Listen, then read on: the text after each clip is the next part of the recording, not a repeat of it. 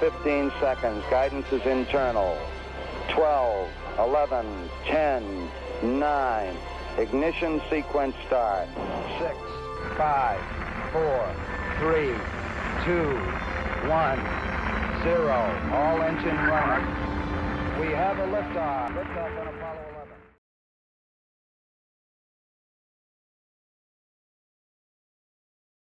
아, 조강의 4센트 아마 162번째 시간 같습니다. 제가 161번째 아직 편집을 못 했는데 아 지난주에 한눈만 음. 네네네.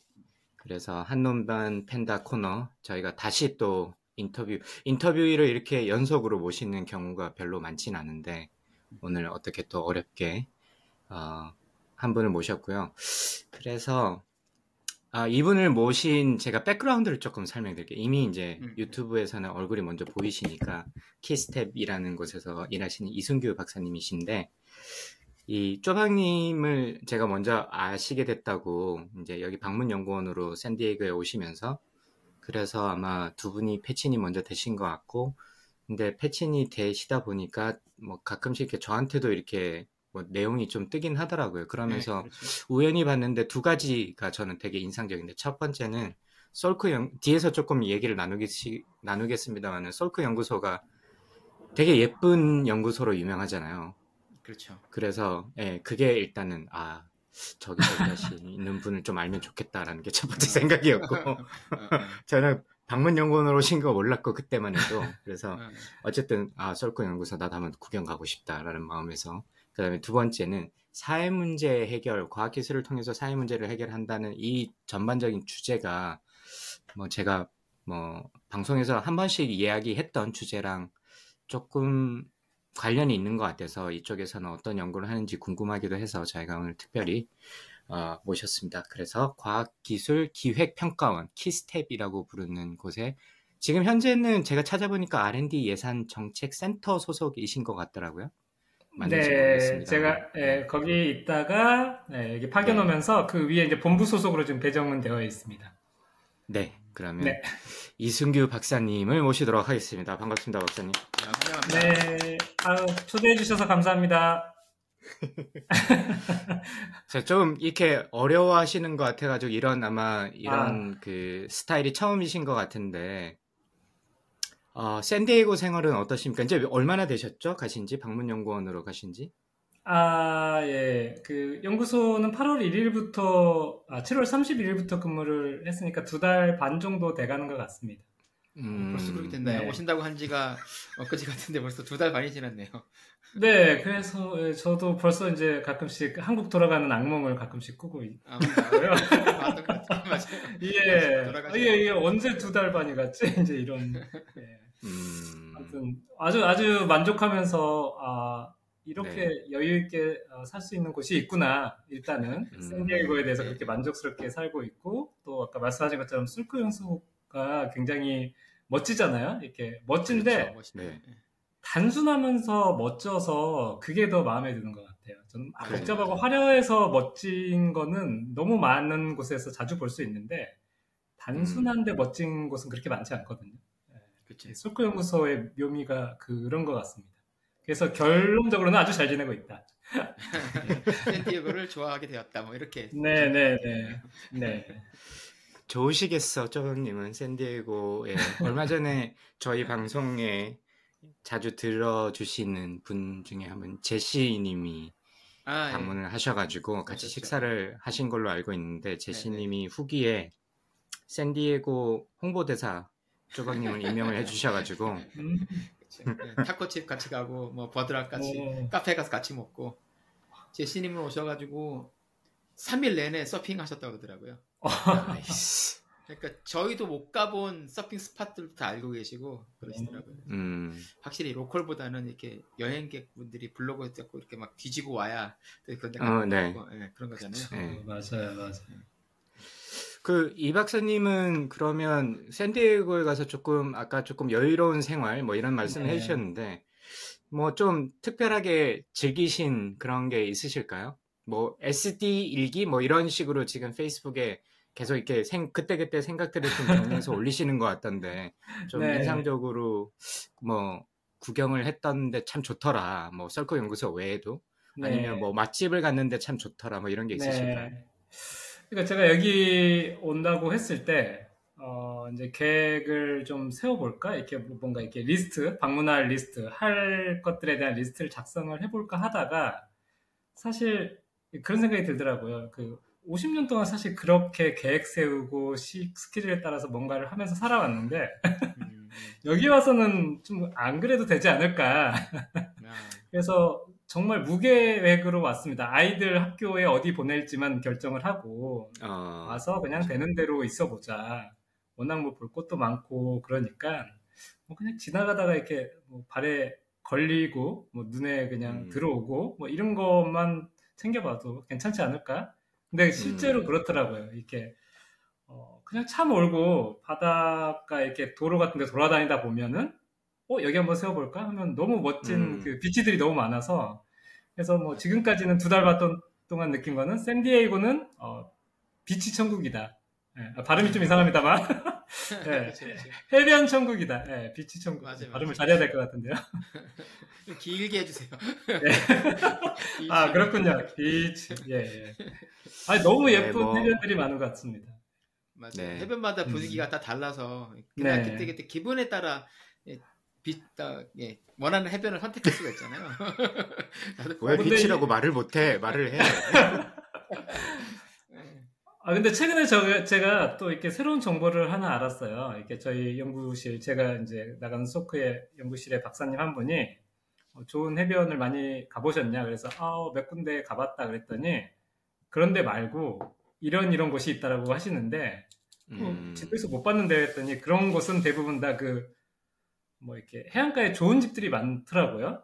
음, 네. 예, 대저택이라고 불러도 될 만한 집들도 많은데 그 사이사이에 사실은 차를 대고 이렇게 내려가는 친구들을 많이 봤었어요. 길가에 차를 대고. 음, 저 사람들은 저기로 가면 자기 집이 있나? 아니면 친구 집에 왔나? 이렇게 했는데 그게 아니더라고요. 저택 사이로 내려가는 비치들이 음, 되게 많다고 거기에 몇 군데를 소개를 해주셔서 어, 제가 앞으로는 그쪽을 조금 더 이렇게 좀 발굴해 보려고 합니다.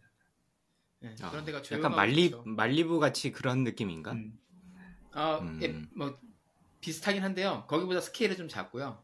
음, 음, 예, 그래서 이제 주- 길가에 주차해 놓고 이제 주, 말씀하신 대로 주택 사이사이 샛길로 아, 들어가야 맞아요.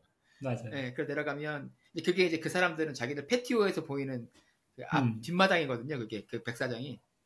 근데 그런 데 가면 이제 되게 조용하고 음, 깔끔하게 잘 정리돼 잘돼 약간 private private beach처럼 그렇게 네. 되겠구나. 네. private처럼 잘 해놨는 되게 관리가 되어 있는데 예, 실제로는 이제 public 사람들도 갈 수 있는 그런 곳이죠. 아, 그 쪼방님, 그 안 그래도 지금 저희가 해변 beach에 대해서 예. beach에 대해서 이야기를 나누고 있는데 그 바닷가에 왜 그 발광 물체들이 이렇게 그 아, 나오는 시기가 있... 예, 예, 그게 언제쯤이에요? 그게 매년 달라요. 그래서 뭐 어, 보통 한 5월, 6월 사이에 이제 바닷물이 따뜻해지기 시작하면 그때 오는데 매년 음. 그때 오는 건 아니고요. 어, 올해 같은 경우에는 7월 달하고 8월 사이에 계속 왔었어요. 음, 왔었는데 이게 매일 오는 게 아니라 월요일 날 나왔다고 막 요새 또 사람들이 화요일 날 가면 화요일 안 나오고 음. 수요일 날 나오고 음. 막 그래요. 그래서 이제 홈페이지 가보시면 거기서 그 샌디에고 뭐 라호야 쇼어 CCTV 이렇게 딱 치면은 캠 치면 캠으로 볼 수가 있거든요. 어, 그거 보고 사람들이 음. 가고 예, 그래요. 어, 가서 보면 되게 신기하죠. 예. 그래서 제가 그 약간 오로라도 가서 직접 보는 게 꿈인데 아, 그것도 약간 그 복- 예. 복골복이잖아요. 예, 근데 거기도 가보고 싶더라고. 같고 예, 오로라랑 비교할 건 아니고요. 이제 음. 운 좋으면 가서 보실 수가 있는데 그때 이제 가면 그 딱 바닷가 갈 때부터 느낌이 와요. 아 차들이 되게 많거든요. 아, 이게, 이제 예, 밤에 가야 오늘은 되니까. 볼수 있구나. 예, 예. 이 시간에 차가 많을 시간이 아닌데 차가 많다 싶으면 분- 거의 100%예요. 가면 이제 거기 파란 게 막 들어 파도에 실려서 반짝반짝 빛나고 있고 거기에 이제 그럼 이제 서핑하는 친구들이 다 같이 가가지고 그 파란색 음. 걔들이 그러니까는 뭐랄까 플랑크톤 이런 애들이 발광하는 거잖아요. 음, 그 네네네. 사이를 같이 이제 파도 타면서 그 서핑하거든요. 그게 진짜 멋있어요. 그 제시님 다시 오라 그래. 그때 타라고. 그러니까 다시 어, 오셔야지. 네. 이 박사님도 꼭 그걸 보고 가시길 바라고. 네. 자, 그러면. 저희가 이제 네, 해변에 대해서 이야기를 이 정도로 맞춰보고 분위기가 좀 어, 무르익은 것 같으니 그럼 박사님 간단하게 자기소개 좀 부탁드릴까요? 아, 잡담을 그렇게 네. 하고 이제 서 갑자기 갑자기 네. 네, 안녕하세요. 저, 어, 좀 전에 소개를 해주셨는데, 한국에서 온 이승규라고 합니다. 아, 그쵸, 여기 다 한국 분들인데. 어, 한국과학기술 기획평가원, 어, 이게 너무 길어서 한국에서는 이제 키스텝 영문 약어로 많이 불리우는 기관이고, 어, 제가 입사할 때보다 한 18년 정도 됐는데요. 입사할 때보다는 음. 지금 이제 훨씬 유명해진, 그러니까 많이 알려진 기관이 됐어요. 이제, 어, 그만큼 이제 조금 사람들한테 영향을 많이 주는 그런 업무들을 그 사이에 또 이렇게 어, 정부에서 위탁을 받거나 뭐 법적으로 이제 관련된 기관으로 해서 수행을 하고 있는데요. 뭐 간단히 소개를 해드리면 어, 그 새로운 정부가 5년 주기로 들어설 때마다 각 분야에 아주 최상위 그 정책들이 만들어지지 않습니까? 그 과학기술 분야는 이제 사실상 이제 저희 기관에서 실무적인 걸 다 좀 서포트한다 라고 생각을 하면 되고 어, 이제 기획을 하면은 또 예산을 투입을 해야 되는데 매년 그 짜는 정부 예산이 이제 올해 좀 내년도에 지금 어, 줄어든다라는 뉴스가 나오고 있는데 올해 기준으로는 31조 원 정도 됩니다. 전체 정부 예산의 한 5% 정도 되는 금액인데 이게 이제 모든 부처들이 다 쓰는 금액을 합친 금액인데 이런 것들을 그럼 누군가가 조정을 하고 최종 그 안을 만들어서 국회로 보내는 작업을 실무적인 작업을 해야 되는데 그것도 역시 이제 저희 기관이 기재부와 또 과학기술부의 산하의 예산 작업을 하는 과학기술 혁신본부 두 개 조직을 이제 지원을 하는 그런 예산자는 또 역할을 하고 있고요. 전반적인 이제 과학기술 관련된 제도 또 뭐 성과에 대한 평가 이런 부분도 저희가 좀 하고 있고 마지막으로 이제 기획재정부가 어, 500억 원 이상 되는 모든 정부 사업에 대해서는 예비 타당성 조사를 하게 되는데 그 중에서 어, 대부분은 저 KDI가 합니다만은 R&D에 관련된 부분은 이제 저희 기관이 하고 있습니다. 저희 기관은 이제 이렇게 어떻게 보면 본부처 단위의 좀 정책 하이어라키에서 상단에서 역할을 하는 기관이다. 어, 과제 단위는 아니고 사업 단위도 아니고 사업 단위 위에 프로그램 단위 정도 또 이제 정책 단위 정도에서 일을 하는 그런 기관이다라고 어, 보시면 될 것 같고 저는 입사한 지 한 18년 됐습니다. 18년 됐고요. 그 전에 이 이제 두 번째 직장인데 첫 번째 직장은 직장은 SK 주식회사 연구소였습니다. 음, 예, 연구소였고 지금 이제 SK 바이오팜이라는 이제 독립적인 회사가 됐죠. 그 바이오 신약 개발하는 회사가 처음에 이제 아, 두 개의 연구팀으로 출발을 했어요. 바이오 담당하는 팀 하나, 케미컬 담당하는 팀 하나. 그게 이제 99년도 말에 만들어져서 2000년도에 이제 본격적으로 시작을 연구소 조직으로 시작을 했는데 거기서 한 2년 반 정도 근무를 했고 예, 근무를 하다가 보니까 음, 바이오 전공을 해가지고 대학에 자리를 잡는 게 나을 것이냐 아니면 뭔가 이렇게 이제 어, 경영 학적인 경영이나 정책적인 어, 그런 지식을 가지고 그런 연구자분들을 지원하는 일을 할 것이냐라고 음. 이제 고민을 해서 후자를 선택을 하게 됐죠. 그래서 그 다음에 이제 MBA를 거쳐서 어, 음, 또 이제 그 박사학위는 이제 정책학으로 이렇게 받고 현재까지 이르게 됐습니다. 어, 아무튼 그래서 뭐 우여곡절이 많았는데요. 제 경력이 그래서 뭐 이렇게 어, 뭐 어, 바이오 분야다, 정책 분야다, 경영 분야다 이렇게 말하기가 참 어려운 삶을 살아왔고 그 음, 주요 고비 때마다 어, 되게 이게 정책성의 혼란을 많이 거쳤죠.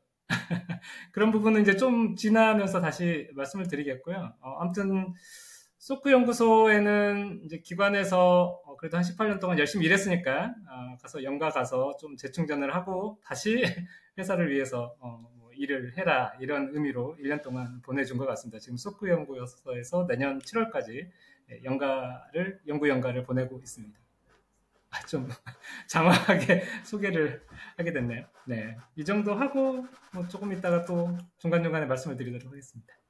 자, 그럼 그 아까 그 키스텝이 뭐 물론 처음에 입사 한 18년 전쯤 입사를 하셨을 때 비해서는 많이 알려져 있긴 한데 사실 다른 출연연에 비해서는 여전히 그러니까 일반 국민들한테는 조금 그 과학기술 분야에 이제 몸 담으신 분들은 아무래도 잘 아시겠죠. 그쪽에서 이제 뭐 예타도 해야 되는 부분도 있고 그 다음에 뭐 그런 기획이나 그리고 사실 파견도 많이 나가잖아요. 일반 연구원에서 제가 알기로는 파견도 많이 나가서 왜냐하면 뭐 아무래도 정책을 할 때 현장의 어떤 목소리를 듣는 게 중요한데 그런 것들을 다 일일이 다 알 수가 없으니까 아마 파견 제도를 이용을 해가지고 각자 이제 각 필드에 있는 뭐 한국에 사실 출연연이 굉장히 많은데 뭐 기계연구원도 저도 기계연구원에 있었지만 뭐 기계연구원의 음. 전문가 분들이 가서 이제 기계 쪽 관련된 어떤 현장이나 R&D의 어떤 고민들을 같이 말씀 나누시는 것 같고 뭐 이런 식으로 구성이 되는 것 같은데 그래도 아직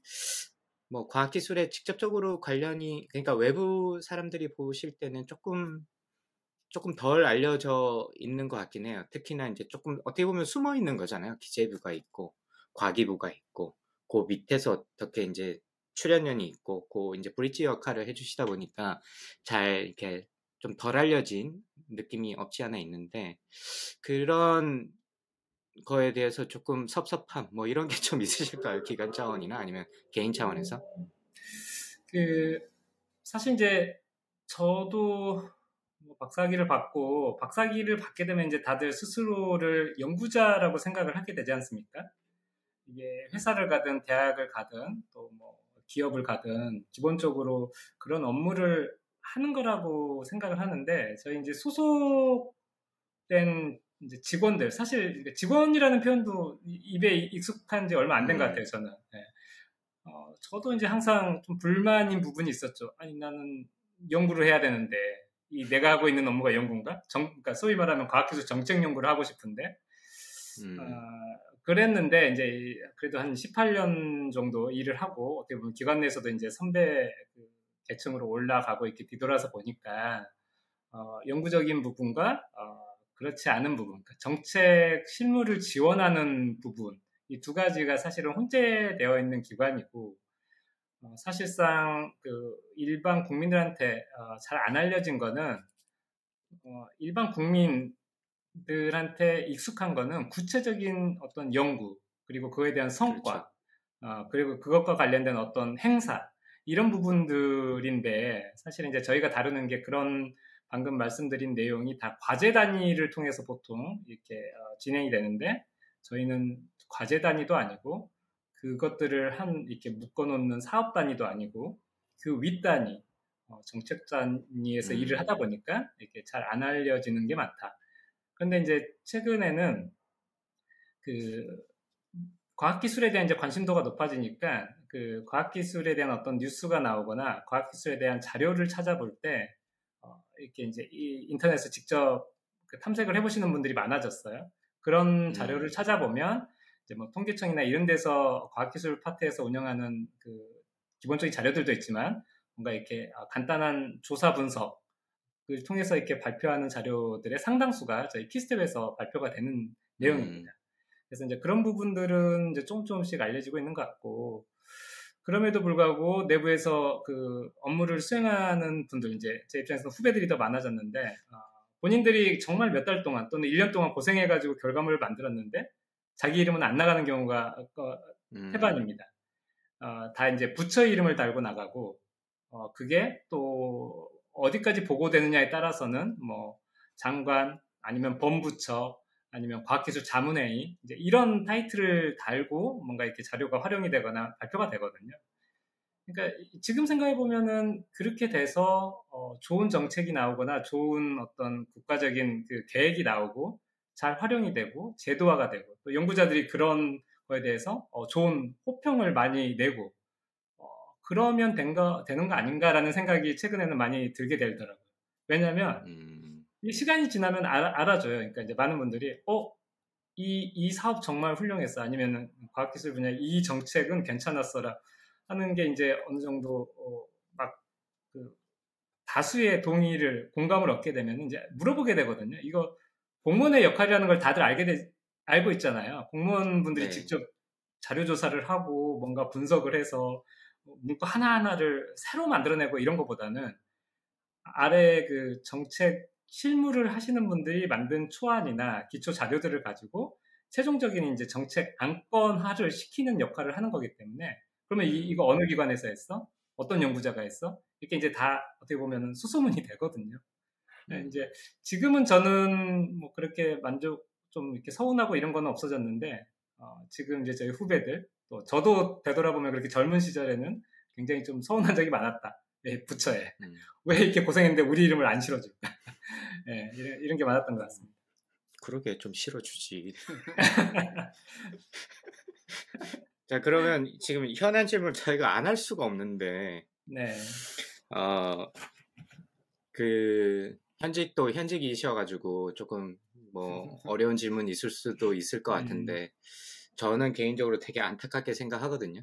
그 최근에 한 뭐 기관마다 다 다르지만 보니까 대략 한 20%에서 30% 정도 그 사이에서 R&D 예산안이 지금 뭐 나중에 뭐 음. 어떤 언론을 보니까 다시 살린다는 얘기도 있는 것 같기도 하고 지금 어떻게 될지 모르겠는데 어쨌든 좀 안타깝게도 예산이 많이 줄어가지고 여러 음. 가지 조금 어려움이 앞으로 예상되는 것 같은데 뭐 혹시 박사님께서 뭐 의견이나 뭐 본인 생각을 좀 공유를 해주신다면 네.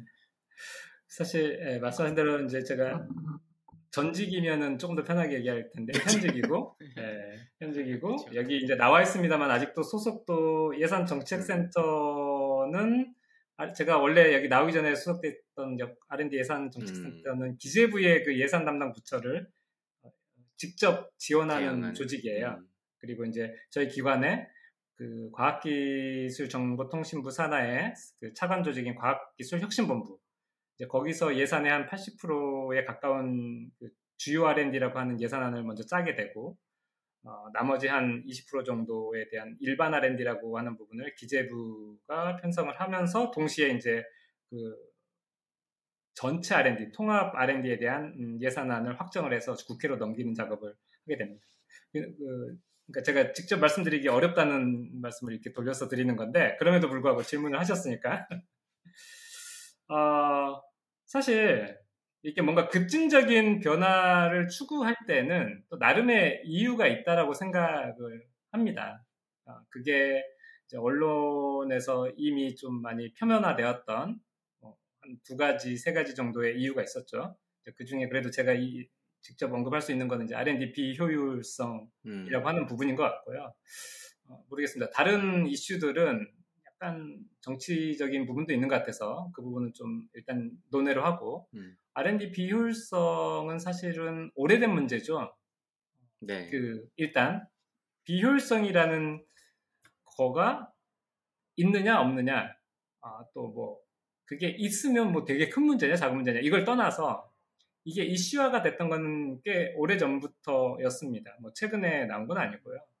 최근에 30조가 됐다라고 해서 비효율성이 늘어났다 이런 건 저는 아니라고 보고 음. 있고 그 나름 이제 새로운 문제가 아니라 오래된 문제였는데 오래된 문제가 오랫동안 이렇게 해결이 안 된다고 하는 거는 뭔가 구조적인 문제가 있다라고 봐야 되는 거죠. 네, 왜냐면 맞습니다. 그 노력을 안 하지 않았을 거예요. 그 문제를 해결하고 하려고 하는 노력을 안 많이 한 했죠. 게 아닌데도 불구하고. 오랫동안 예, 안 없어지는 거는 구조적인 문제가 있는 거거나 음, 구조적인 결함이 있다라고 봐야 되는 거죠. 이거는 사실은 꼭 R&D 예산의 문제만은 아니에요. 사회 시스템에 관련돼서도 나오는 그 맞습니다. 네, 것이기도 하죠. 저희가 사회 문제를 저희가 어, 정의를 할 때도 그렇게 내리거든요. 이게 오랫동안 해결이 안된 문제일수록 그, 그 문제를 둘러싼 문제 해결 시스템에서 뭔가 구조적인 결함이 있다, 모순이 있다, 아, 이런 관점으로 많이 이렇게 접근을 해보게 됩니다.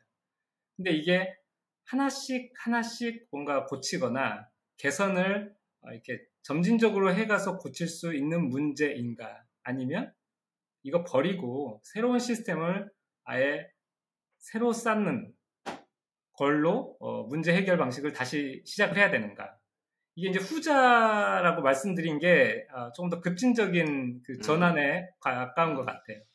그럼 다시 돌아와 봐서 어, 이번에 이제 어, 누구도 이제 예상을 못한 아주 짧은 시간 안에 예산안에 대한 음, 이렇게 조정을 예, 하게 됐고 그럼 그게 어, 기존에 우리가 어, 생각해왔던 그 비효율성에 대한 부분이 어느 정도 어, 수준에 이르렀느냐를 이제 생각을 해보면 되는 거죠.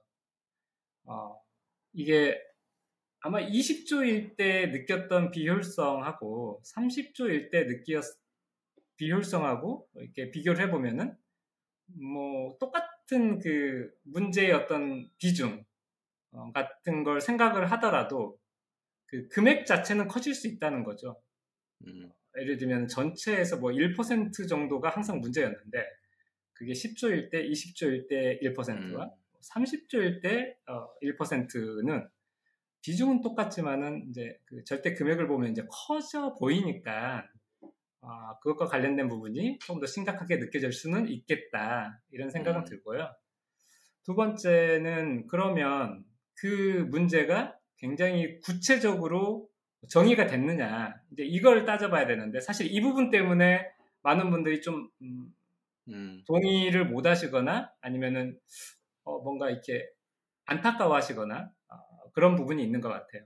어, 분명히 문제를 제시하고 그거에 대한 해결책을 내려고 하는 쪽에서도 아마 안타까움이 있을 것 같고 그걸 받아들이는 입장에서도 안타까움이 있을 것 같은데 이제 그 부분은 저희가 아마 이제 국회 심의 과정이라는 게 앞으로 한 두 달 반 정도 남아 있고 그래서 새해가 되기 전에 예산안이 이제 최종적으로 확정되는 시점까지 뭔가 좀 변동 가능성이 있는 기간이 있기 때문에 그건 이제 조금 더 기다려 봐야 될 것 같아요. 네. 두 가지를 기다려 봐야 되는데 어, 문제가 조금 더 명확해질 것인가 그 비효율성이라는 문제 그리고 문제 해결 방식에 대한 어, 게 어, 적절하게 예산안에 반영이 됐느냐가 이제 드러나면은 사람들이 조금 더 이해도가 높아지고 공감대가 생길 것 같고 그렇지 못하면 지금과 뭐 좀 비슷한 수준으로 어, 이제 이해를 하지 않을까라는 생각이 들고요.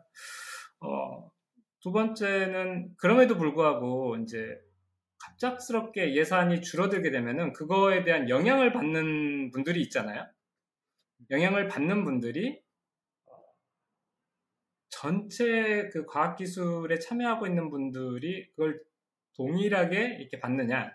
조금 조금씩 어, 나도 뭔가 한 10% 정도 어, 뭔가 좀 영향을 받았어. 그러면은 너도 10% 정도 영향을 받아. 이, 이런 문제가 아니고 굉장히 많이 받는 부분이 있고 적게 받는 부분이 있고 이럴 텐데 어, 그렇죠. 저희가 조금 더 어, 고려를 해야 될 부분은 많이들 언급을 하시는데 이제 그 상대적으로 아직은 그 연구의 기반이 충분히 어, 갖춰지지 않은 또 경력이 또 충분히 아직 쌓이지 않은 그런 신진 연구자라든지 아니면 그 연구자에 이제 진입하기 위해서 아직 준비 과정에 있는 뭐 그 학생 연구원들이라든지 이런 분들이 이제 좀 피해를 좀 덜 받아야 되겠다.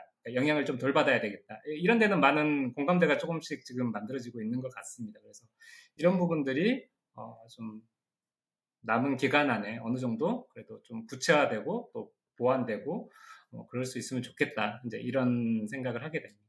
제가 미국도 아직 이제 예산이 이렇게 진행 중이지 않습니까? 내년도 예산이. 그쵸. 보니까 예, 백악관하고 그 민주당이 그래도 의사 결정권을 갖고 있는 상원하고 서로 의견이 다른 예산 파트들이 있더라고요. 네. 네. 그래서 아마 이제 뭐 그냥 개인적인 바람입니다만은 여당에서도 뭐 지금 기재부에서 나온 안과 조금 다른 의견들이 내부적으로 이렇게 또 전문성을 가진 그 의원분들이 또 의견을 내주시면 또 어느 정도 보완이 되는 과정이 있지 않을까라는 생각을 합니다. 물론 야당도 마찬가지고. 네. 어려운 어려운 질문은 아니지만 사실 민감한 민감한 질문이 맞죠. 민감한 질문인데 어, 대답을 너무 잘 해주신 것 같아요. 요리조리 잘 피해갔다는 얘기신가요? 아니 왜냐면 현직이시니까 뭐저 네. 저는 충분히 이해하고 근데 구조적 문제랑 그 문제를 정확하게 디파인해야 된다는 부분은 뭐 저도 뭐 충분히 공감하는 얘기고 저희가 과학기술에 뭐 제가 전체적으로 경험을 한 건 아니라서 근데 짧은 지식으로 뭐 그런 얘기를 한 적이 많이 있거든요. 저희 뭐 너무 비효율성이 좀 많은 것 같다. 음, 음, 음. 그 다음에 이제는 약간 그 패러다임이 좀 바뀌잖아요. 한국이 이제 이제 패스 팔로우가 더 이상 아닌 국가가 돼버렸는데 네. 그 사회 구조나 시스템 자체는 그냥 그대로 유지한 채로 그냥 프론티어에서 뭔가 새로운 걸 만들어야 되는 상황이 되니까 제가 볼 때도 뭐 연구자도 준비가 안 된 것 같고 그 다음에 그 연구자들이 활동할 수 있게끔 하는 구조도 준비가 옛날 시스템인 것 같고 제가 알기로는 지금 현재 과학기술 그 시스템 자체도 독일에서 가져온 걸로 알고 있는데 뭐 그런 것도 뭐 고민을 해서 가져오고 말씀대로 중간에 많이 뭐 컨설팅도 받아보고 그런 걸로 알고 있습니다. 제가 개, 어, 옛날에 있을 때도 그런데도 이게 잘 바뀌지 않는 것 같아요. 이게 그 시스템이라는 게. 그래서 어려움이 좀 많은 것 같은데 앞으로 말씀처럼 좀 그 과정, 일단은 너무 많이 줄여가지고 이게 그러면 비효율성을 제대로 우리가 해결하는 건가 싶은 생각도 좀 들긴 하거든요. 그래서 음. 뭐 말씀대로 좀 이게 적절하게 정리가 되는 뭐 어느 중간선이 되는지 저는 개인적으로 좀 아직까지도 안 줄였으면 좋겠다는 생각을 가지고 있는데 잘 쓸 필요도 있다 라는 정도로 네네. 뭐 마무리하도록 하겠습니다. 강모님은 현 안에 굉장히 반대를 하신다. 전 전직 아, 근데 제가 한 가지만 더 말씀드리면, 저는 개인적으로는 그 비효율성이라는 말에 대해서도 정확히 좀 정의를 했으면 좋겠다는 생각을 많이 했어요. 맞습니다. 예, 그러니까. 다른 이슈는 일단 오늘은 논의를 안- 아, 제가 말씀을 못 드릴 것 같으니까 비효율성만 말씀을 드리면 비효율성은 저는 이제 과학 기술을 어떻게 바라보느냐에 따라서 그 비효율성이라는 말이 맞을 수도 있고 사실은 우리가 잘못 사용할 수도 있- 사용하고 있을 수도 있다라는 생각을 많이 음. 합니다. 네, 그러니까 이게-. 예. 예. 그 예를 들면 저희가 어, 개발 단계나 뭔가 이게 사업화 단계 R&D를 우리가 과학 기술이라고 좀 생각을 한다. 어, 그래서 어느 정도 그 성공 기술적인 성공 가능성이 그래도 낮지 않은 어, 굉장히 디테일한 그 개발 계획과 시장 진입 전략을 갖는 그런 단계에서의 R&D다 라고 한다면 분명히 그런 것들이 그 성공과 실패가 명확하고 그래서 투입 대비 어, 성과가 어느 정도다. 이거는 효율적이지 않아. 조금 더 그 value chain 상에서 비용을 줄여.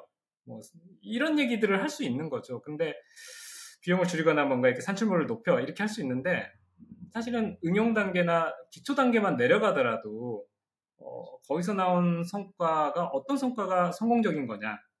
저희가 많은 분들이 어, 기존에 전통적으로 쓰고 있는 그 평가지표, 논문 특허, 뭐 이런 거 중심으로 어, 그런 생산성, R&D 생산성을 많이 측정을 하고 있고 또 질적으로도 뭐 SCI 논문이냐, 뭐 임팩트 팩터냐, 뭐 이런 걸로도 많이 하고 있지만 사실 또 한쪽에서는 어, 그런 걸로 획일적으로 평가할 수 있는 게 아니다라는 말씀들을 많이 음. 하지 않습니까? 특히나 이제 네. 아까 그 강 교수님께서 어, 서두에 말씀하신 것처럼 이게 이제 더 이상 그 이렇게 쫓아가는 입장이 아니고 뭔가 이렇게 선도적으로 앞서 나갈 수 있는 곳들을 발굴해야 되는 입장에서 봤을 때 어, 그런 관점에서 봤을 때는 이게 과연 우리가 성공이나 실패를 기존의 성과 지표로 어, 측정을 할 수 있느냐 그 성과 지표가 뭔지 새로 설정이 안 됐는데 어, 이게 비용 대비 성과가 낮다, 산출이 낮다, 비효율적이다 말할 수 있느냐. 사실 그 부분에 대한 부분이 어, 떻게 보면은 다시 한번 이렇게 조금씩 그 재설정하는 계기가 이번에 한번 만들어지면 좋지 않을까라는 생각을 합니다. 저희가 30초 전체를 어떻게 보면은 음, 좀 그런 어, 과거에 한 10년, 20년 동안 해왔던 관점에서 계속 얘기를 하는 것 같다는 생각이 듭니다. 네. 네. 효율성, 효율성이 잣대가 되어야 되는가 하는 거에 대해서 저는 굉장히 어, 회의감이 많이 들더라고요. 그리고 이게 실패를 용인해야 된다는 얘기도 많이 하고 패스트 팔로우가 아니고 이제는 우리가 뭔가를 남들이 안 했던 거를 앞에서 그 파이오니어처럼 개척해야 된다 얘기하는데 그렇게 얘기를 메시지가 나오면서 동시에 효율성을 제고해야 되고 효율성이 나오지 않기 때문에 비효율적이라서 이런 뭐 예를 들어서 예산 삭감이 이루어진다고 얘기를 하면 사실 상반되는 메시지가 동시에 내려오는 거잖아요. 그러니까 그게 저는 좀 의- 굉장히 의문이 들었고 문제 정의하는 것도 예, 너무 모호한 것 같아요. 그냥 그러니까 저희가 예, 얘기한 것 같고 예. 맞아요. 조금 더 이제 세분화해서 그런 것들을 얘기할 때가 됐다라고 생각을 합니다. 그러니까 어떤 부분은 어, 여전히 효율성을 중요하게 어, 얘기를 해야 될 부분이 있고 어떤 부분은 그렇죠. 사실은 많은 정책 분야가 효율성보다는 효과성을 지향하지 않습니까? 효율성을 지향, 지향하는 부분은 대부분 민간 쪽에서 담당을 해도 문제가 안 되는 경우가 많고 네. 정부가 하더라도 민간에 어, 위탁을 하거나 아, 하는 형식으로 많이 갑니다. 사실 이제 효율성이 어려운 나오기 어려운 분야가 정부가 개입해야 될 필요성이 높고 그래서 정책이라는 게 이제 그런 부분에 어, 중점적으로 진행이 되기 때문에 제가 이제 효과성을 어, 많이 이렇게 좀 봐야 되는데 R&D에서도 그렇게 효과성이라는 그 용어가 앞으로 조금 더 많이 활용이 되면 좋겠고 효율성과 효과성을 다루는 분야가 좀 명확히 구분이 돼서 어, 그게 정책 하시는 분들도 또 밑에 사업 관리 하시는 분들도 또, 또 나아가서는 이제 국민들도 요새는 어, 이런 과학기술에 관심이 굉장히 많아졌기 때문에 어, 어떤 부분은 효과성, 어떤 부분은 효율성 이런 부분들을 좀 구분해서 어, 과학기술을 바라볼 수 있으면 좋겠다라는 생각이 듭니다.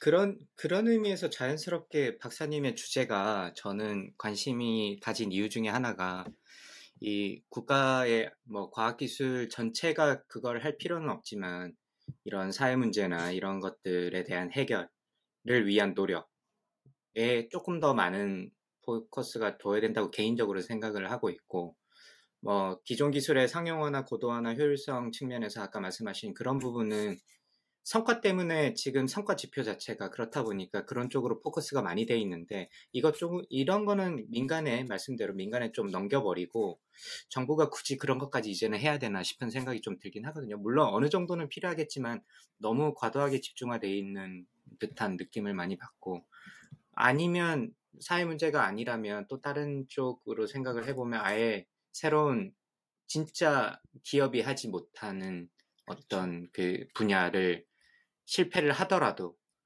어, 그런 것들을 많이 미스테이크를 만들어 주고 사실 민간에서 그 미스테이크에서 어, 나온 연구 결과물을 가지고 그게 실패든 성공이든 간에 그거를 갖다가 빌드업 할 수 있게 문을 좀 열어줄 필요가 있다는 생각을 최근에 많이 하고 있는데 그 아마 쪼방님이 그런 케이스 SBIR을 하시면서 좀 그런 케이스는 조금 이야기를 많이 해주신 것 같으니 사회 문제 이쪽 분야가 좀 필요한데 박사님이 그때 이제 제 눈에 딱 그 페북 첫 번째 그 글 소개란에 과학기술로 사회 문제를 해결하는 걸 고민한다고 하시길래 아 이분을 꼭 모셔야 되겠다 생각이 좀 들었고요. 지금 저희가 한 40분 벌써 이야기를 나눴는데 너무 딱딱한 것 같아서 분위기가 아, 쪼방 쪼방님이랑 두 분이서 만난 그 저는 이제 제가 어떻게 박사님을 알게 됐는지 설명드렸고 두 분은 어떻게 알게 되신 거예요? 아, 저희는요.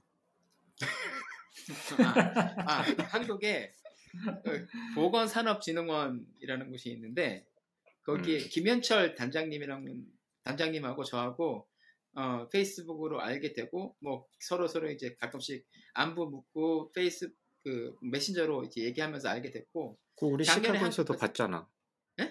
그렇죠 시카고에서 뵀잖아. 만났 예, 뵀었고 예, 예. 작년에 한국 갔을 때도 이제 거기 보건산업진흥원에서 음. 뭐 세미나도 주선해 주셔서 네. 하다고 했거든요. 그래서 알고 지냈었는데 두 분이 친구시라고 그러더라고요. 김현철 단장, 단장님하고 이승기 박사님하고 그래서 어, 단장님이 저한테 어, 작년 뭐 1년 전쯤인 것 같은데요. 예, 이승기 박사님을 이제 이메일로 소개를 시켜주셨어요. 네. 그래서 이제 음. 처음 그때 소개받고 알게 되고 네. 어, 뭐 샌디에고로 연가로 오신다고 그래서 이제 제 저도 이제 뭐 주변에 아- 아는 교수님들하고 연결을 좀 시켜주는데 다행, 아, 다행이 아니지 그거는 아쉽게도 잘안 됐고 그래서 아유 웃으시는가 싶었는데 다행히 다행히 썰프로 오시게 됐고 아, 작년 12월 달에 한번 저희 회사에도 오셨어요 다른 네, 음. 네, 네, 네. 출장 때문에 이쪽 오셨다가 네. 샌디에고 오셔가지고 저희 회사에서 어, 저랑 간단하게 뭐 인터뷰 같은 형식으로 한, 네, 한 네. 2시간 정도 음. 미팅 하시고 네. 하셨고 예, 아쉽게 여태 이제 샌디에고 오신 다음에 직접 아직 뵙지는 못했어요. 뭐 저도 아하 그러면 안 되지. 그래서 아까 깜짝 놀란 거예요. 아, 벌써 두 달 반이나 지났다고. 네. 이거 죄송합니다. 방문 연구원들 오시는 분들 잘 아시잖아요. 이거 아 다음에 꼭 봬요 이러면 못 만나. 그- 그러니까 벌써 한국 들어가 있어. 그렇게 가신 분들이 꽤 돼요. 많, 아, 많아요 진짜. 그러시군요. 네. 아 내년 7월이면 아. 에이, 에이. 했는데 그렇게 아, 하면 안 돼. 보면 연락 와요. 아 박사님 제가 내일 들어갑니다. 막 이렇게 연락 아니 근데 제가 아, 그- 사실 여기 오면서 그래도 현재 계신 분 중에서 이제 만나면은 음. 조방님이 1번 타자이지 않을까라는 생각은 하고 왔어요. 왜냐면 작년 12월에 출장 와서 또 뵙기도 했고, 음, 네네. 어, 뭐 성격도 이렇게 딱딱하거나 어 렵다기보다는 좀 사람 편하게 쉬운, 해주시고. 쉬운 남자죠. 쉬운 남자. 무지 쉽죠, 무지 쉽죠. 예. 아니 또 페북도 이렇게 이야기 잘 올려주셔서 어, 더 친근감 네. 있게. 사실 근데 안 뵀는데 매일 뵌 듯한 느낌이긴 해요. 너무 페북에 자주 네, 글을 저- 올리셔서. 조방님이 약간 그런 느낌이 있지. 근데 실제로 네. 만나면 되게 어색하다. 어, 약간 약간 약간 수줍어하시긴 하셨어요. 작년 12월에. 그렇죠. 예. 와, 다 똑같이 말씀하시는구나. 예. 자, 그러면 여기서 중요한 질문 한번 들어가 네. 보겠습니다. 이 박사님. 쪼 박사님을 실제로 뵀을 때 첫 인상은 어떠시던가요? 나 작년에 아, 음, 조박사님 인터뷰 그때 하셨을 이제 때. 아까 김현철 이제 그 지금은 본부장님이 되셨죠? 김현철 더 높, 음, 높아지셨어요. 아, 그렇죠, 예, 그렇죠. 예, 예. 그다음에 이제 그 어쨌든 소개를 해주셔서 어, 이렇게 이제 뭐 페북에 있는 사진도 보고 뭐 이렇게 봤는데 이, 어, 시- 전혀 쉬운 남자를 안 보였거든요.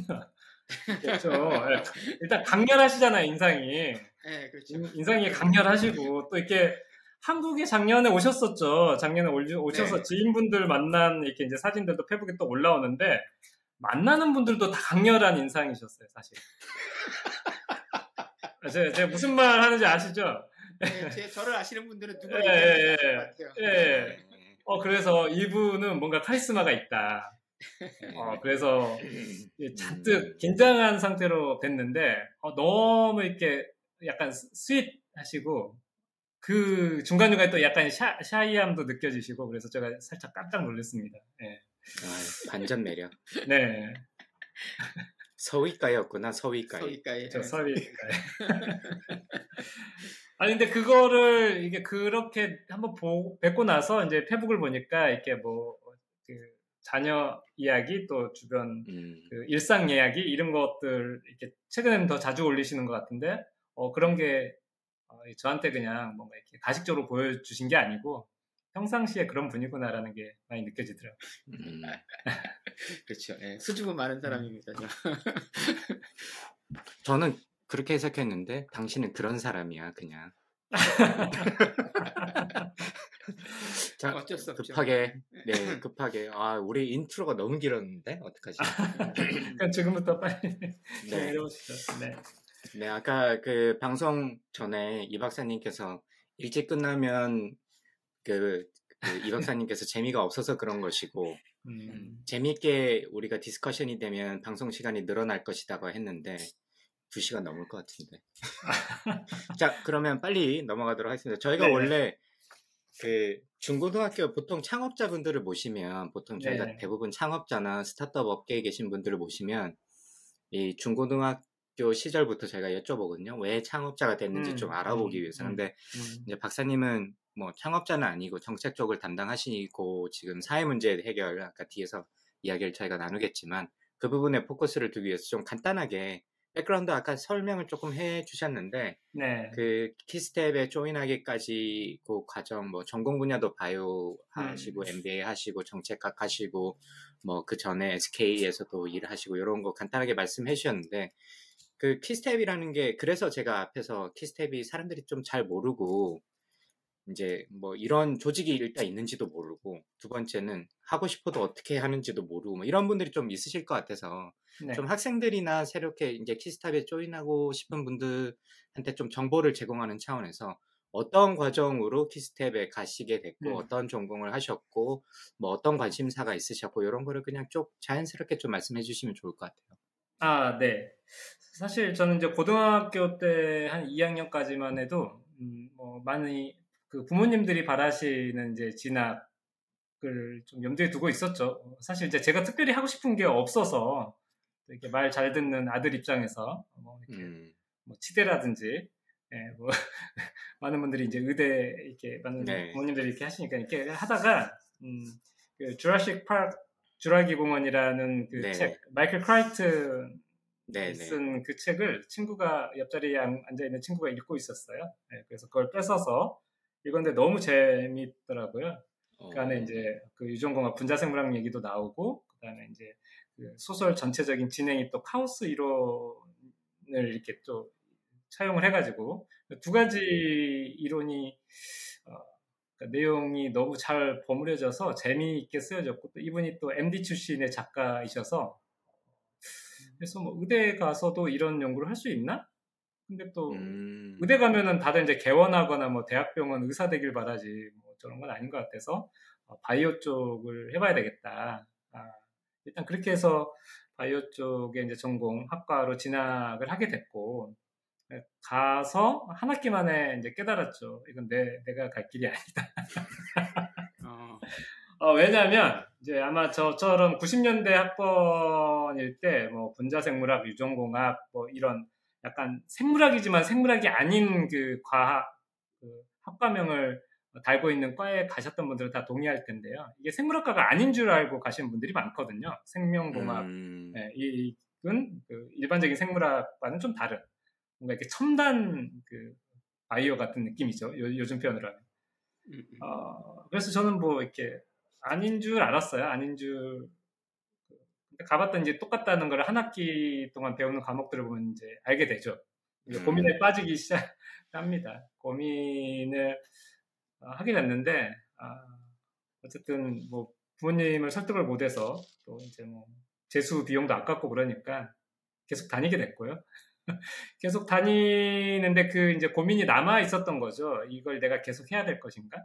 음. 아, 근데 뭐 어쨌든 부모님 뜻을 좀 어기기가 그래서 석사까지 갖게 됐고요. 석사를 나와서 아까 이제 SK에서 연구원 생활을 하다가 이제 그 산업에 딱 들어오니까 이제 세상이 보이는 거죠. 아, 바이오로 어, 자리 잡기 어렵겠다. 그때가 99년도였습니다. 예. 어, 밥 먹고 살 수 있을까? 아니면은 이렇게 이제 그 친구들 잘 나가는 친구들하고 항상 이렇게 만나서 뭔가 비교를 당할 텐데 어, 좋은 직장을 가질 수 있을까? 이런 고민에 빠지게 됐고 사실 SK는 좋은 회사였어요. 기름 회사였잖아요. 소위 말하는. 네. 네, 그러니까 정유 사업, 뭐 에너지 사업 가지고 번 돈으로 사실은 제가 이제 그 바이오 쪽 연구원이었지만 저는 이제 정유 회사의 그 직원의 월급을 받은 거였죠. 근데 이렇게 보니까 어, 바이오 산업이라는 게 2000년대 초반까지만 해도 너무 미약하더라고요. 그래서 그런 부분을 어, 좀 계속 이제 고민에 남아, 남아 있던 부분이 다시 되살아나면서 음, 그런데 이제 배운 거는 바이오니까 바이오의 정체성을 유지하면서 내가 좋은 직장을 가질 수 있는 방법이 뭐가 있을까? 이렇게 생각해 보니까 어, 그래 경영학을 하면 좋지 않을까라는 생각을 하게 돼서 음. 제가 두 번째 석사 과정으로 이제 MBA MBA를 하게 됐고 네, 그 MBA를 하고 나서 보니까 아 이게 이제 바이오 산업이라는 게 아직 커 있지 않기 때문에 MBA로도 그렇죠. 네. 사실은 뭘 할 수 있는 게 많지 않았어요. 네. 그러다 보니까 이제 어, 결국은 정부가 아, 물론 요즘에 아직까지도 그렇습니다만은 바이오는 상당 기간 정부의 역할이 중요하겠다 뭐 이런 네. 생각이 이어졌고 그래서 이제 정책학이라고 하는 부분을 다시 이제 박사 과정을 통해서 하게 됐고 그렇게 된 거죠.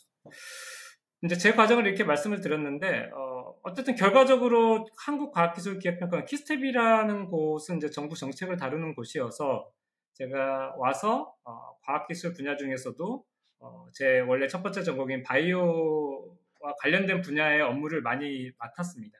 맡으면서 도움이 많이 됐던 게 두 번째 그 경영학에 관련된 석사 과정, 그 다음에 또 정책에 관련된 그 박사 과정이 소위 말하는 기술, 경제, 뭐 정책 이 세 가지 관점에서 항상 그 모든 업무들을 어, 바라보게 되는데 어, 결과적으로는 도움이 많이 됐고 이렇게 만나시는 분들도 아 이게 키스텝에 딱 맞는 어, 경력이다 이제 이렇게 좋은 말씀들을 많이 해주셨죠.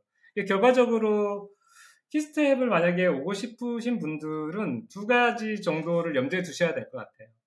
하나는 그 내가 이제 과학기술에 관련된 어, 전공을 했거나 아니면 과학기술과 관련된 일을 하고 싶거나 이제 이 두 가지 관점이 있는데 일단 저희 기관에 한 이공계 박사를 받으신 분들이 절반이 넘습니다. 그, 그런 분들이 이제 연구 생활을 그만두고 어, 하지만 이제 그 과학기술 영 분야에서 뭔가 이렇게 전공을 살려서 어, 일을 하고 싶으신 분들이 많이 오게 되거든요. 네, 그런 분들이 어, 오게 될 때는 내가 이 전문성을 어, 내가 이제 그 학위를 받으면서 얻은 전문성을 가지고 그 연구자들을 음, 뭔가 이렇게 지원하는 역할을 어, 하고 싶은 마음이 있느냐. 어, 사실은 그런 마음을 어, 가지고 있어야지 이게 이제 행복한 일이 되는 거거든요. 왜냐면 밖에 나가면 연구자분들은 항상 그 저희 같은 이제 그 정책기관 또 이제 관리기관, 지원기관들에 대해서 불만이 많으시잖아요. 물론 이게 고마워하는 부분도 있고 불만이 아, 있는 그렇죠. 부분도 네. 있지만 고마운 부분은 사실 어떻게 보면 당연히 그런 거고 불만이 있는 부분은 빨리 해결이 안 되니까 이제 지속이 음. 되니까. 근데 그럼에도 불구하고 어, 계속 이 재밌는 그 직장 생활을 하기 위해서는 좀 그래야 되는 것 같아요. 내가 연구자들을 이제 지원하는 사람이 되겠다. 더 어, 나은 과학기술 그 생태계를 좀 만들고 싶은데 일조를 하겠다. 이런 마음을 가지시는 게 필요한 것 같아요. 그 이공계 박사가 아니신 분들이 이제 이쪽으로 오시는 경우도 꽤 됩니다. 저희 이제 한 3, 40% 정도 되는 분들이 또 인문사회계 쪽 학위를 가지고 오시는 분들도 있는데 어, 이런 분들한테는 이제 또 그런 마인드가 필요한 것 같아요. 그러니까 아까 이제 사회 문제도 말씀을 해주셨는데 이게 지나고 나면 경제사회 시스템이나 뭐 어, 여러 분야의 사회 구조적인 어떤 시스템이 한 단계 한 단계 발전하는 과정에서 과학기술이 굉장히 크게 역할을 한 거를 모르시지는 않거든요. 그러니까 이제 음, 네. 예, 그래서 우리가 소위 말해서 이제 혁신이라고 하는 부분에 대해서 어, 내가 관심이 있는가, 그리고 거기에서 그 과학기술적인 어떤 지식과 그런 활동들을 통해서 그런 그 사회 변화가 일어나는 거를 내가 어떻게 생각하는지, 뭐 이런 걸 한 번씩 고민을 해보시고, 어, 그런 과학기술적인 어떤 지식과 어, 산물을 통해서 뭔가 이렇게 사회를 혁신해 가겠다, 또 문제를 해결해 가겠다 어, 이런 거에 대한 관심이 있으시면은 키스텝은 어, 과학기술 분야의 어떤 그 정책기관이나 관리기관보다도 가장 폭넓게 어, 국가적인 수준에서 어, 그런 업무들을 좀 할 수 있는 기관이다 이렇게 말씀을 드릴 수 있을 것 같습니다. 어휴, 키스텝 홍보팀에서 나오신. 아니 근데 제가, 제가, 제가 말씀을 드리다 보니까 어, 이, 런 답변을 원하신 건가 아닌가 자꾸 이제 헷갈리기 아, 시작합니다. 아니요, 맞습니다. 네. 저희 저희 아니, 뭐, 답변은 없고. 어, 예. 아니 좀 더 짧고 재밌게 얘기를 해야 되나 하는 생각이 자꾸 들기 시작하는데요. 근데 뭐 국가의 과학기술 전체 네. 검- 정책에 대한 질문을 하고 답을 하는데 사실 뭐 재미있을래야 한계가 있죠. 그거는 당연히. 네네네.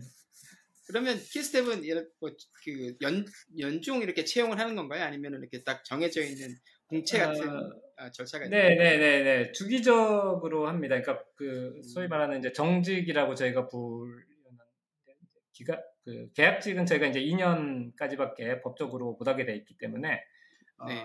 계속해서 근무를 할 수 있는 정직원은 한 세 번에서 네 번 정도 분기 1년에 세 번에서 네 정도 번 정도. 예예 예 그 정도 공고가 납니다. 그, 그리고 KISTEP 말고 STEPI라는 것도 있잖아요. 약간 네네. 조금 성격이 다르긴 한데, 어, 이거 약간 좀 바보 같은 질문인데, STEPI는 그 커리어 옵션에 없으셨어요? 저는 이게 그런 것 같아요. 저는 아까 이공계에서 시작을 했고 음. 중간에 뭐 처음부터 나는 두 번째 석사를 경영학을 하고 박사는 이런 걸 하고 이러면 이제 계획적으로 학위를 받은 게 아니었고 그때 그때 한 단계 경력을 쌓다 보니까 그 다음 경력이 이런 게 있으면 좋겠다라고 해서 그 이제 이렇게 전공을 바꾸는 케이스였는데요. 음, 어, 과학기술 이공계에서 출발을 했기 때문에 스테피는 음. 좀 멀리 느껴졌어요. 실제로도 스테피에 계신 박사님들은 이제 키스텝보다 어, 뭐 경제학이라든지 행정학이라든지 네. 뭐 사회학이라든지 인문사회 분야의 그 학위를 가지신 분들이 훨씬 더 많습니다. 음, 그리고 이제 이공계를 하셨어도 네. 어, 뭐 산업공학이라든지 뭐 이런 조금 더 그 경영학 쪽에 경영 경제 정책에 가까운 그 전공을 하신 분들이 많죠. 참고로 과학기술 스테피는 정책연구원. 과학기술 정책연구원. 네, 그 맞습니다. 다음에 키스텝은 한국과학기술 기획평가원. 아, 네네. 이름이 너무. 아, 한 가지 말씀드리면 이름이 비슷하잖아요. 네. 사실 저희 키스텝이 스테피에서 떨어져 나온 기관입니다. 아, 네. 아, 아, 그렇군요. 그렇군요. 네. 뭐 예전에 한. 몰랐었어요. 두 개가. 네네네. 이름이 비슷할 수밖에 없겠네. 자, 그럼 이제 한 시간 지나서 본격적으로 아이템에 그러니까 인생이든 아, 뭐든 오늘- 마음대로 안 됩니다 이게. 네. 하시죠 아, 강만님. 네. 네, 알겠습니다. 자, 그러면 사회 문제.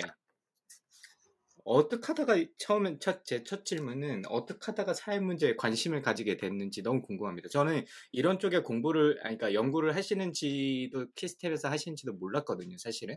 그래서 너무 좀 신선했고, 이런 게 좀 필요하다고 생각하고 있었는데, 이런 걸 연구하셨다고 하니까, 어떻게 하다가 뭐 기관 차원에서든 어떤 루트를 통해 가지고 이런 그 주제에 관심을 가지게 됐는지 네. 좀 궁금합니다. 아, 저- 저희가 이제 학위를 받은 분들이 대부분 연구자이고 싶은 마음은 있지만 네, 어쨌든 회사원이죠. 회사원이고요. 그래서 회사에서 시키면 예, 합니다.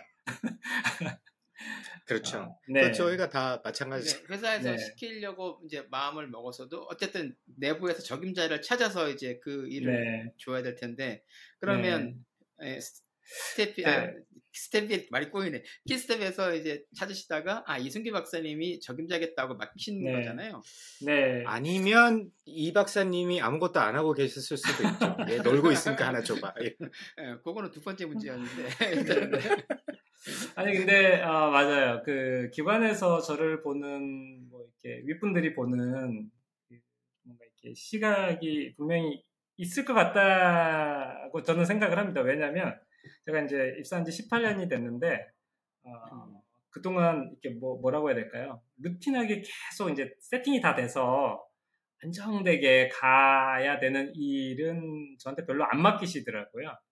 항상 뭔가 이렇게 음. 새로운 일 또는 아니면 변화를 줘야 될 일, 뭐 이런 부분들을 조금 더 많이 맡기셨던 것 같아요. 그러니까 아마 이제 제 개인적인 성향하고도 또 좀 연결이 되는 부분이고, 제가 그런 일들을 맡았을 때 좀 이렇게 어, 마다하지 않고 좀 약간은 재밌어하면서 음. 어, 아마 하지 않았을까. 그래서 그 다음에 또 새로운 일이 생기면, 어, 저, 이, 이승규가 그런, 뭐, 새로운 일 주면 잘하던데? 뭐, 뭐 그런 시각이 뭐, 몇 분한테 있었을 것 같다라는 생각은 들고요. 제가 그래서, 저, 새 정부가 항상 바뀌면, 그, 조금 과학기술 정책에서 이제 새로운 그 아젠다들이 좀 음, 튀어나오는 것들이 있습니다. 모든 정부가 다 그렇거든요. 네. 어, 네. 어떻게 보면 사회 문제 해결이라고 하는 걸 과학기술에서 좀 다루는 게 예전에도 있었지만 조금 더 이제 상위 아젠다로 올렸던 게 지난 정부였던 것 같고요. 지난 정부에서 뭐 사회 문제 해결, 삶의 질 이런 부분에 대해서 과학 기술이 조금 더 적극적인 역할을 해야 되겠다 이런 이제 아젠다가 초반에 좀 떠올랐고 어, 그러면 이제 그런 범부처 수준에서 정책을 지원하는 KISTEP으로 어, 이제 실무적인 게 보통 내려옵니다. 그래서 이제 어, 저희 기관에 이제 그런 부서를 신규로 조직을 하게 됐고요. 어, 그때 이제 저한테 위에 이제 뭐 원장님 포함해서 위에 어떤 높으신 분들이 아, 너가 하는 게 좋겠다 이렇게 이제 하셔서 예, 뭐 제가 사표를 내고 나갈 수는 없지 않습니까? 근데 또 이렇게 끝까지 또 버티면 요새는 안 시키세요. 안 시키시는데 왜냐면 이제 아주 어리지 않으니까 예. 음, 초기에는 계기면. 예, 전문 초기에- 용어로 계기면. 그쵸. 처음에 한 18년 전에는 뭐 이렇게 싫다라고 해도 뭐 그냥 네가 해. 뭐 이랬지만은 지금은 이제 또 덜 그러시는데 저도 이제 며칠간 생각을 해보니까 음. 아, 이게 이제 제가 그분들이 딱 바라는 고민을 하게 된 거죠. 처음 한 이틀간은 아, 이- 갑자기 뭐 갑자기 왜 내가 사회 문제 뭐 이렇게 고민을 하다가 여기서 다루는 내용들이 무엇인지 이제 좀 찾아보고 또 선행 연구 하신 분들 찾아보고 하니까 저의 나름대로 판단을 내린 거는 과학 기술을 활용한 사회 문제라고 하는 거, 사회 문제 해결이라고 하는 거는 결국은 사회의 어떤 문제 해결 시스템을 혁신하는 거다. 시스템을 전환하는 거다. 이렇게 이제 좀 결론을 내렸어요. 그래서 어 이거는 뭐 부서장을 2년 할지 3년 할지 모르겠지만 뭐 또 내가 가진 전문성이나 시야를 좀 넓힐 수 있는 계기가 되겠다. 이제 그렇게 생각을 해서 어, 맡게 됐습니다. 그래서 실제로 공부를 하다 보니까 이게 시스템적으로 뭐 접근해야 될 것들이 너무 많더라고요. 그렇죠. 근데 네. 그 중에서 가장 큰 게 과학기술하고 경제사회 이 두 가지를 연결하는 게 꼭 필요한 영역이다. 근데 어, 쉽지 않겠다.